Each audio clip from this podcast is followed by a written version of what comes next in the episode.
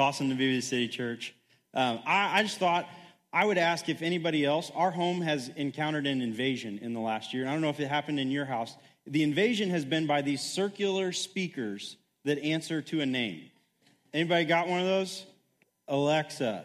Alexa has made her home in our house. And, and, Alexa listens to us all the time, and, and we talk to her.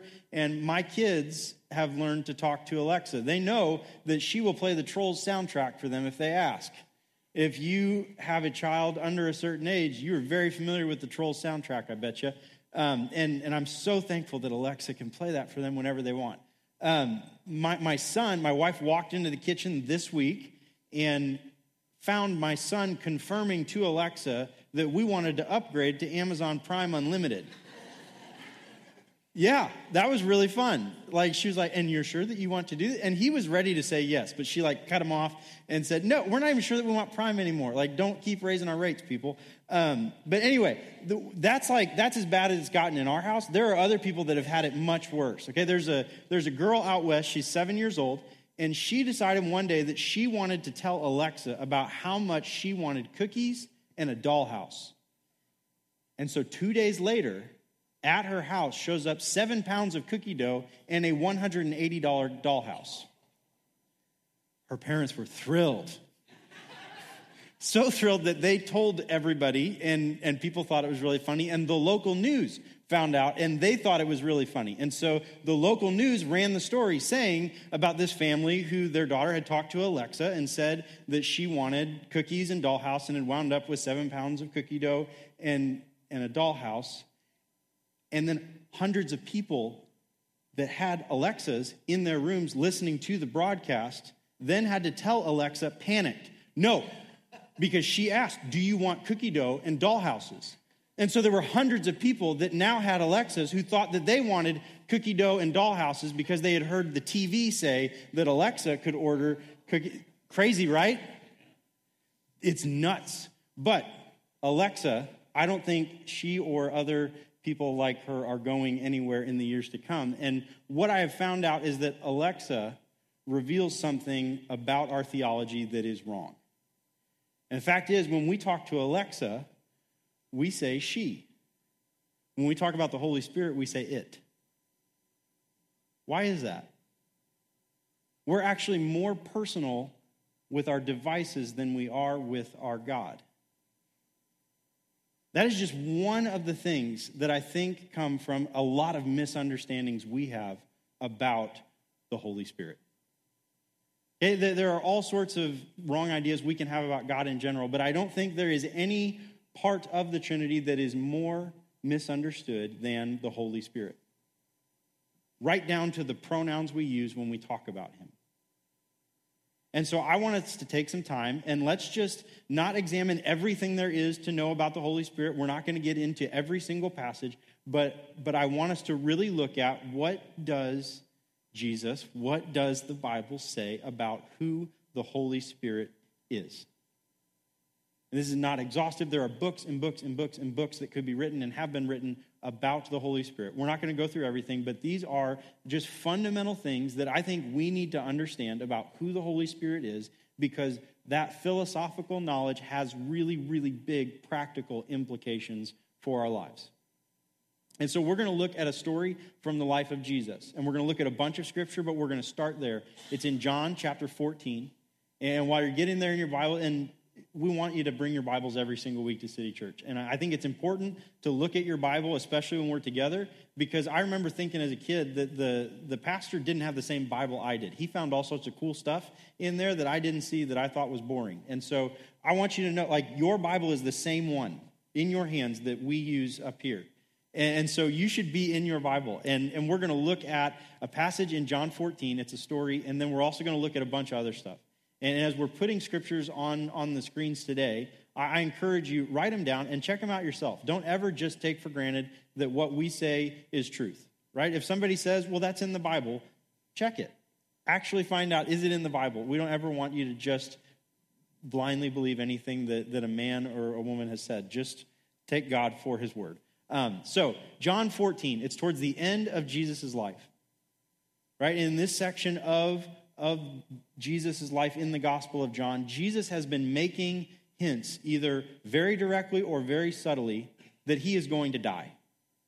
That he is not going to be with the disciples forever in the way that he is.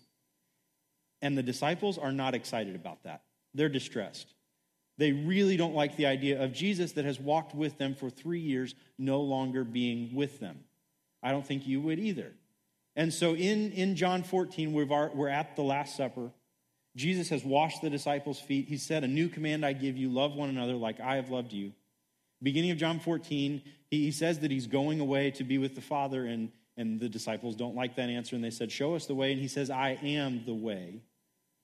I am the way, the truth, and the life. And then he tries to comfort his distressed disciples by offering them this, starting in verse 16.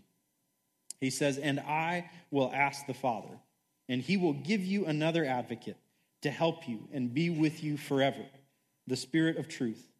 The world cannot accept him because it neither sees him nor knows him, but you know him, for he lives with you and will be in you.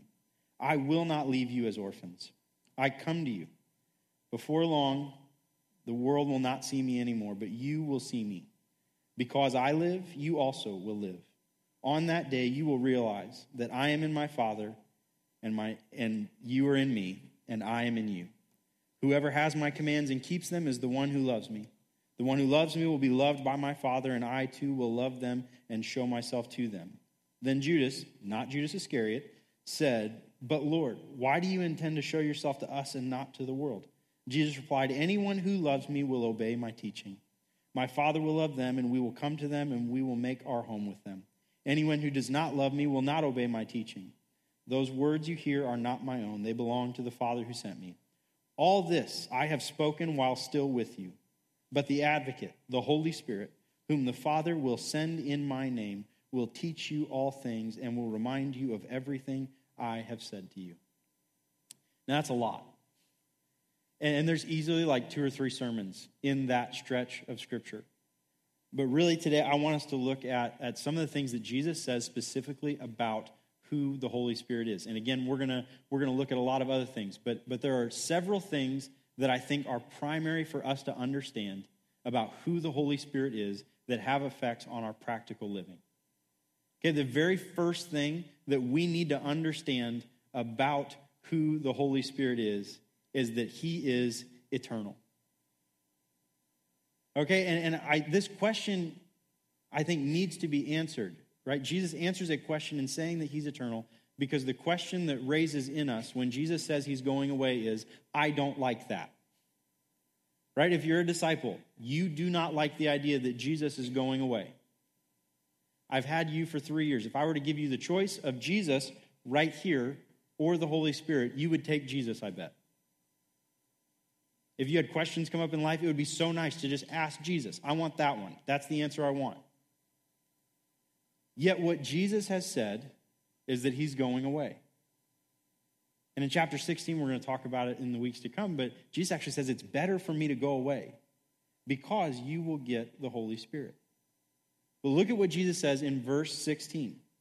He says, And I will ask the Father, and he will give you another advocate to help you and be with you forever the Spirit of truth. You saw that word there, forever.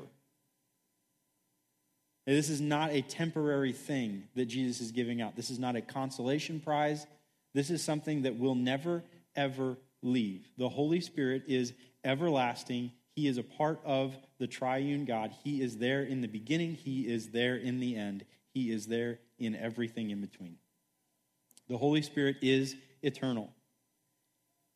Hebrews 9:14 also says, "How much more then will the blood of Christ, who through the eternal Spirit offered himself unblemished to God, cleanse our consciences from acts that lead to death, so that we may serve the living God?"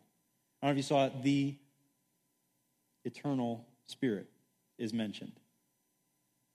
Right? In, in multiple places throughout the word, the Holy Spirit is mentioned as an eternal being. That is not something that comes and goes. That is not something that is, that is with the world at one point and not with the world at another point. The Holy Spirit is eternal. The second thing that is so important for us to understand about the Holy Spirit is that the Holy Spirit is a person. And this is where the pronouns we use with the Holy Spirit come into play.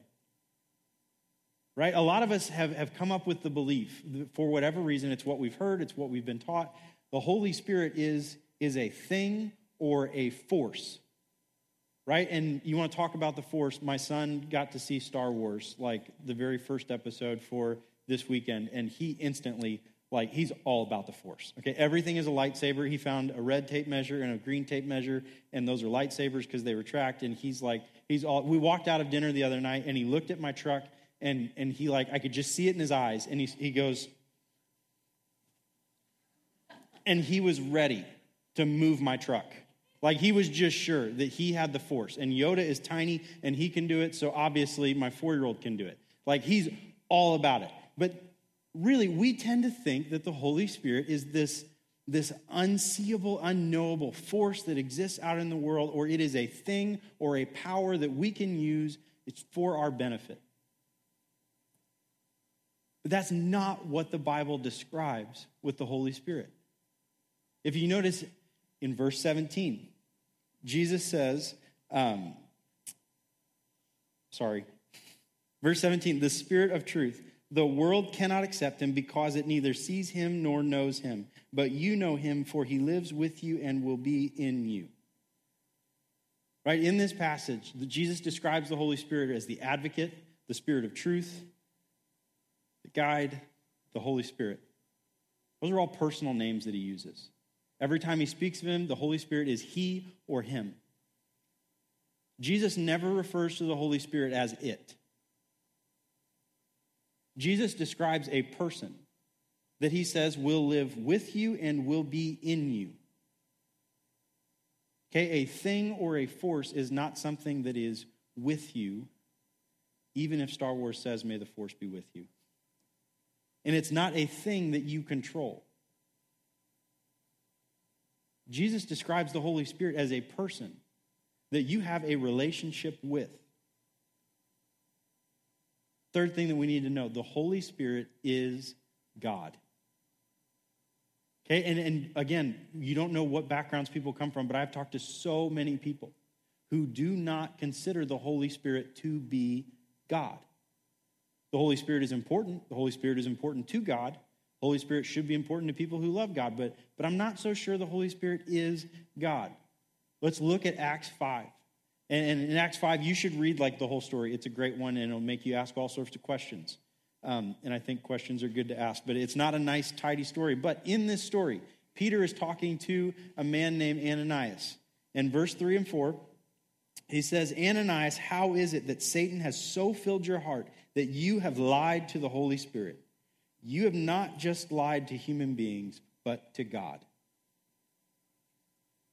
Right there, Peter equates the two and all throughout the New Testament, God and Holy Spirit are interchangeable.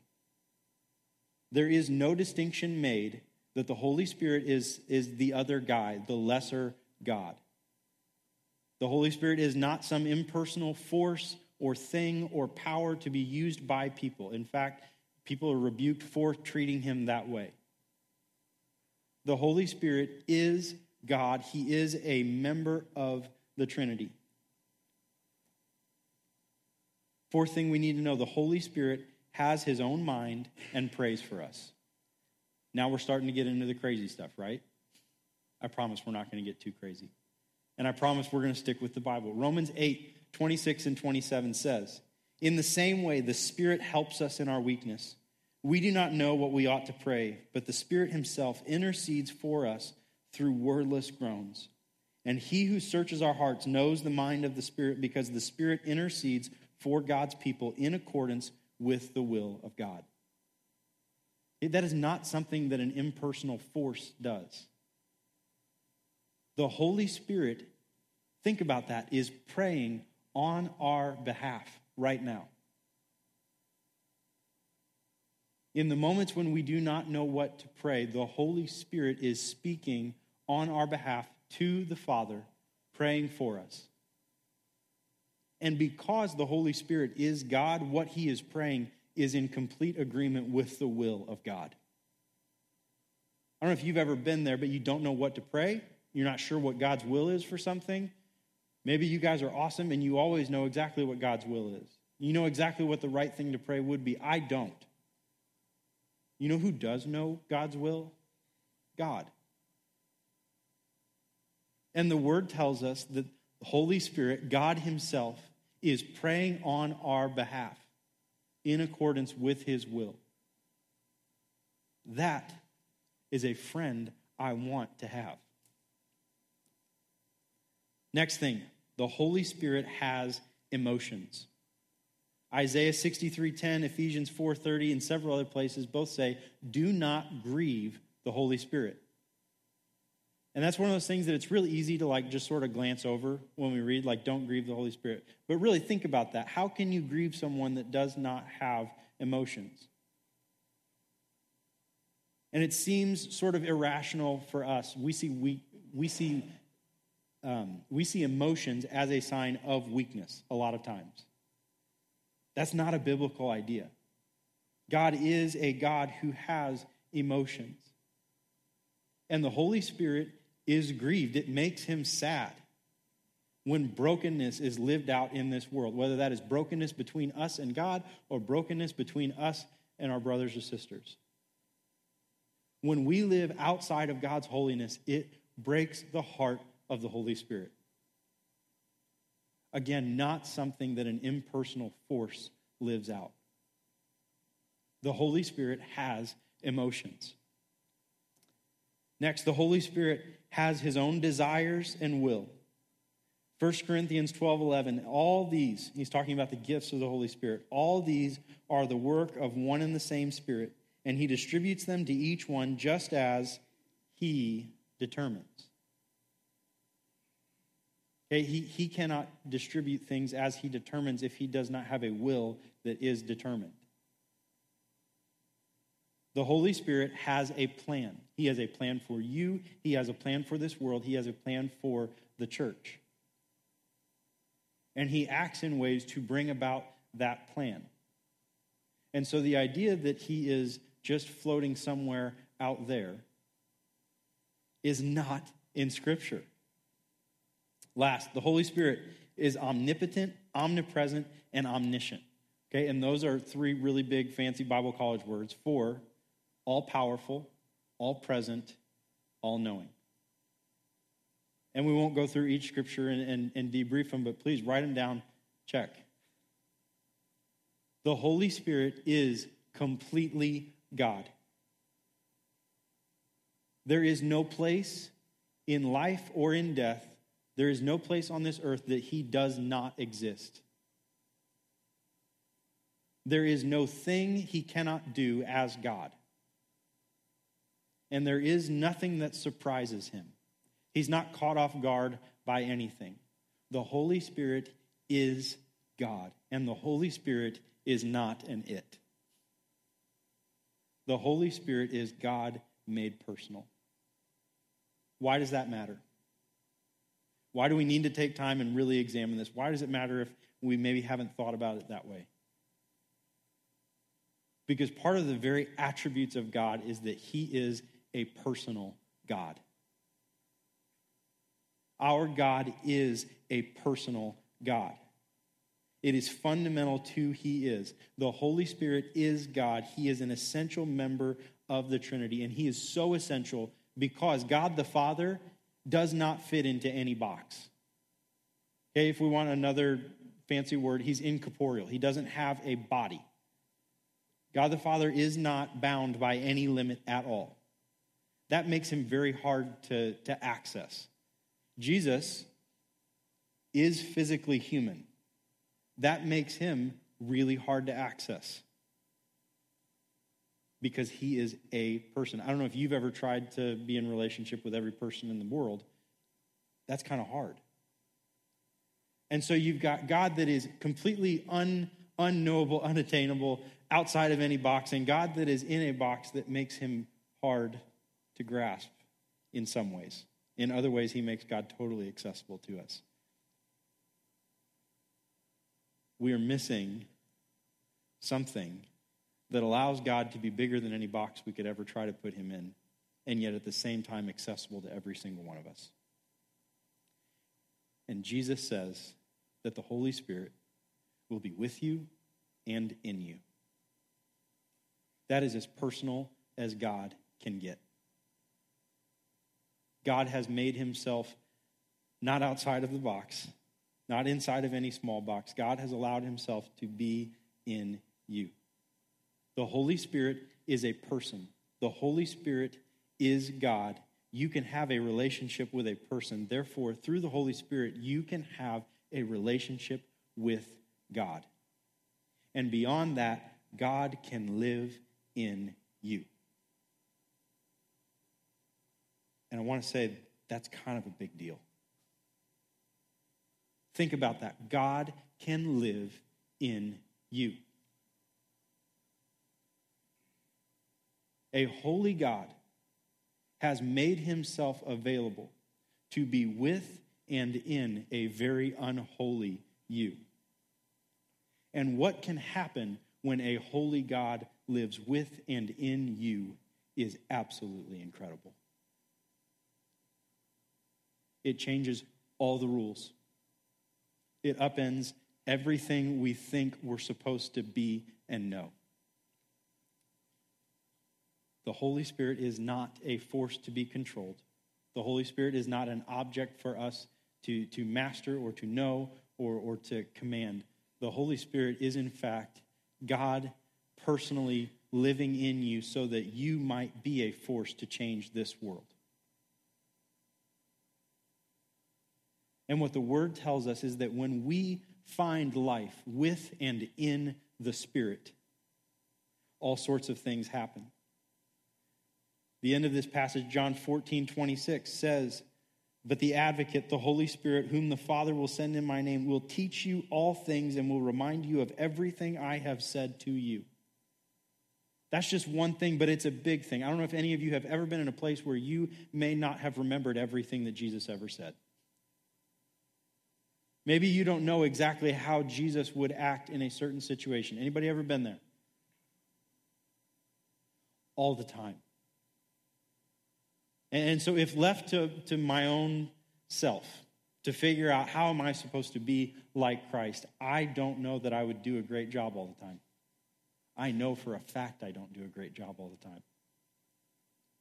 Yet Jesus is saying if you have the Holy Spirit with you, he will remind and teach you of everything you need to know. The word says that if you have the Spirit of God at work in you, you will be able to speak in difficult situations with words of wisdom. That you'll be able to teach, that He will teach and remind you, that He will guide you, that He will transform your heart, that He will free you from fear, that you may see the world with through new lenses, that you can have a hope that does not make sense to this world, and you can actually live out the kingdom of heaven right here. All of that is made possible when God Himself resides in you. Just saying it out loud makes me feel like I'm not, that shouldn't be real. That shouldn't be possible. But it is. And if we can really understand that, as much as we can understand God, if we can really grab hold of that and believe it to be true, things change. Let me tell you a little example of how I've seen this at work in somebody's life. Somebody who, who got to see the Holy Spirit transform from being it and that thing over there to being real, to being a person. A family that I pastored, um, the, the mom of the family, um, she, she had a really, really bad cold. It was a viral thing. And, and she went to the doctor and they said, Yep, really bad cold. This is normal. And, and within three days, it became pneumonia it set in deep in her chest to the point where she had to be intubated, put on life support, and went into an unresponsive coma. Her husband's world turned upside down. He has doctors saying, We don't know what to tell you. I know 72 hours ago she was fine. I know this is fa- we, we don't know. And we don't know what to tell you from here. We just have to hope. And so, family, friends, church, church members, pastoral staff, we, we went and we prayed and, we visited on a daily basis. And, and finally, after a few weeks of like not knowing what the heck is going to happen. I went and visited, and I just said, you know, um, I don't know what to say. I, I have no idea what to tell you. There is no prayer that I can pray that you probably haven't prayed.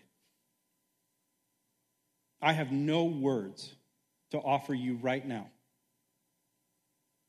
What I do know is that in the same way the Spirit helps us in our weakness.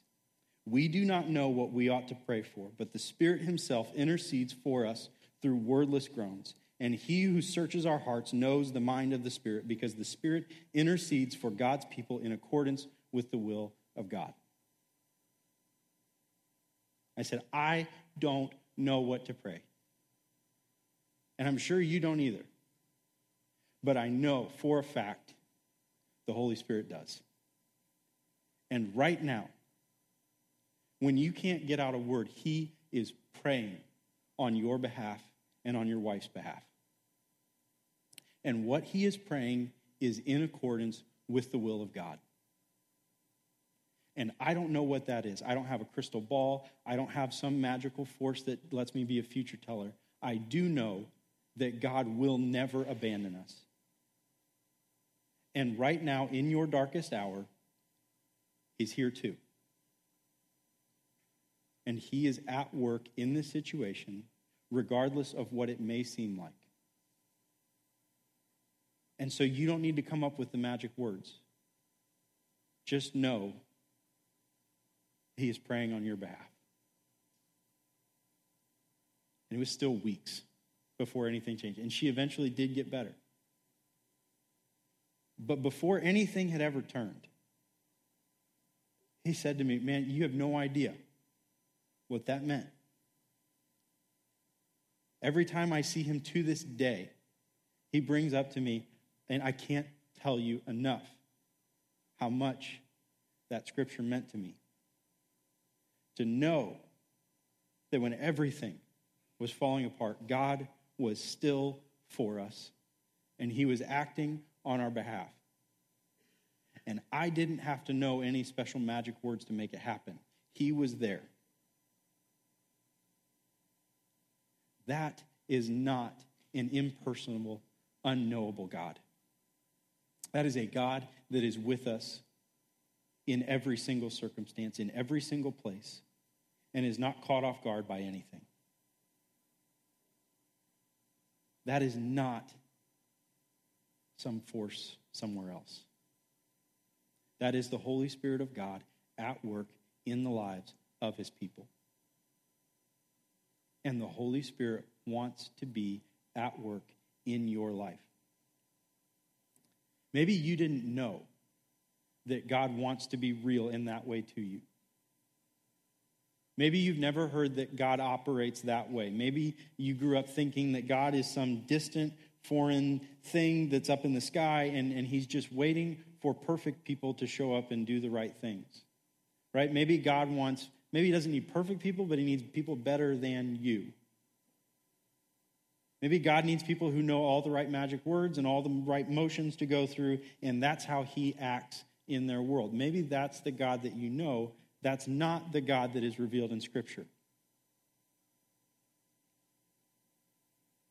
Nowhere does it say, transform your hearts and then call on the Holy Spirit. It says, no, no, no, call on Jesus in his Holy Spirit and he can transform you. The work of transformation happens in relationship with Jesus and his Holy Spirit, not before.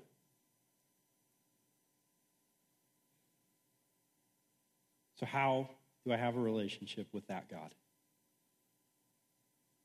How do I get to that God? Well, it starts with the one who is the way, the truth, and the life. Jesus' Holy Spirit is made available by Jesus. And the reality is that Jesus died on a cross a long time ago in your place